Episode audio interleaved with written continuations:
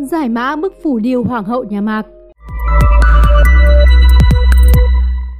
Hoàng hậu Vũ Thị Ngọc Toàn, người ở làng Trà Phương và là chính thất của Thái Tổ Mạc Đăng Dung, người dân địa phương đến nay vẫn còn truyền tụng câu ca cổ trai đế vương, Trà Phương công chúa để nói về vua và hoàng hậu nhà Mạc.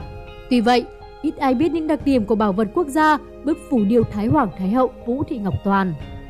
Bức phủ điêu Thái Hoàng Thái Hậu Vũ Thị Ngọc Toàn đang được lưu giữ tại chùa Trà Phương thuộc xã Thụy Hương, huyện Kiến Thụy, thành phố Hải Phòng đã được công nhận là bảo vật quốc gia theo quyết định số 2283, quyết định Thủ tướng ngày 31 tháng 12 năm 2020. Tư liệu ghi chép trên tấm bia tu tạo bản đánh tự khắc năm 1562, đời vua Mạc Mậu Hợp cho biết bà Vũ Thị Ngọc Toàn đã cùng 25 thân vương, công chúa, quận công nhà Mạc đóng góp công của xây dựng lại chùa Trà Phương tại vị trí hiện nay.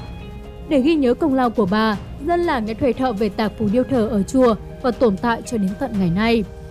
Theo hồ sơ bảo vật quốc gia, bức phù điêu Thái Hoàng Thái Hậu có chất liệu đá, cao 75cm, rộng 55cm, dài 17cm, niên đại 1552. Bức phù điêu thể hiện bà với thế ngồi thiền trong một ô khám hình lá đề biến thể.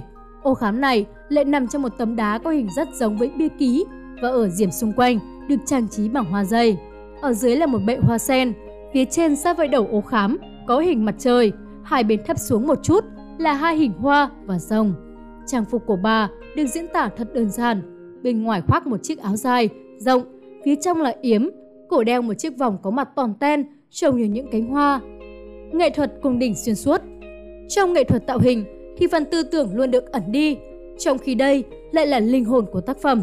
Chính vì vậy, vấn đề được quan tâm ở bức phù điêu là tư tưởng trong đó, để từ đây hiểu rõ hơn về bối cảnh văn hóa xã hội cũng như trong vương triều Mạc thời bấy giờ. Hình mặt trời được thể hiện ở phía trên ô khám, cho thấy phía trong là một hình hoa có 16 cánh, rất giống cánh hoa cúc ở cúc áo trên tượng vua Mạc Đăng Dung, hiện cũng được lưu giữ tại chùa. Và đây có lẽ cũng là hoa cúc. Tiếp đến phía ngoài là các tia lửa ngắn dài xen kẽ đối xứng hai bên.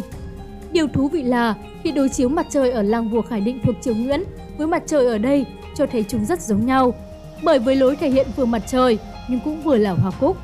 Với bằng chứng này thì rất có thể tư tưởng trong nghệ thuật cung đình Việt Nam đã được định hình từ trước triều Mạc và xuyên suốt đến triều Nguyễn. Hai hình hoa nằm ở vị trí hai bên ô khám và dưới mặt trời một chút. Trong đó mỗi hoa có một chữ Hán và một hình rồng trúc xuống, rồi ngừng đầu lên trầu vào hoa. Với cách bố cục này, ở đây còn cho thấy cả rồng và hoa đều trầu mặt trời. Vì hoa, chúng cũng có 16 cánh, cùng số lượng và kiểu thức với hoa ở mặt trời và hoa cúc trên áo vua. Nhưng đều rõ ràng là không có các tia lửa xung quanh. Và đây là biểu hiện phân biệt cho biết chúng chỉ là hoa cúc. Điều lạ nữa là mỗi hoa có một chữ Hán ở trung tâm và theo thạc sĩ Nguyễn Thành Thuận, Phó Chủ tịch Hội Khoa học Lịch sử Đồng Tháp, thì chữ trong hoa bên phải là chữ Vương, bên trái là chữ Nguyệt. Như vậy, với toàn cảnh thể hiện ở bức phù điêu, trong đó nhân vật chính là Thái Hoàng Thái Hậu, nên hai chữ Vương và Nguyệt rất có thể mang hàm ý về bà. Như chữ Vương có thể hiểu bà là người chỉ dưới vua, còn chữ Nguyệt tức là mặt trăng, thuộc tính âm tượng trưng cho nữ giới, cũng có thể hiểu mặt trăng chính là bà. Nếu vậy, thì qua cách bố cục mặt trời ở trên ô khám, nhưng ngay vị trí trên đầu Thái Hoàng Thái Hậu thì rõ ràng là một hình thức tôn thờ. Và ở đây đã chỉ ra hàm ý mặt trời chính là Hoàng đế Mạc Đăng Dung. Điều này cũng không có gì ngạc nhiên bởi ở triều Nguyễn, mặt trời tượng trưng cho Hoàng đế là rất rõ. Và rất có thể tư tưởng này đã có trước Vương Triều Mạc rồi được xuyên suốt đến hết triều Nguyễn. Ngoài ra, con số 16 cánh của hoa cúc ở đây cũng cần được lưu ý bởi có sự trùng lập rất thú vị.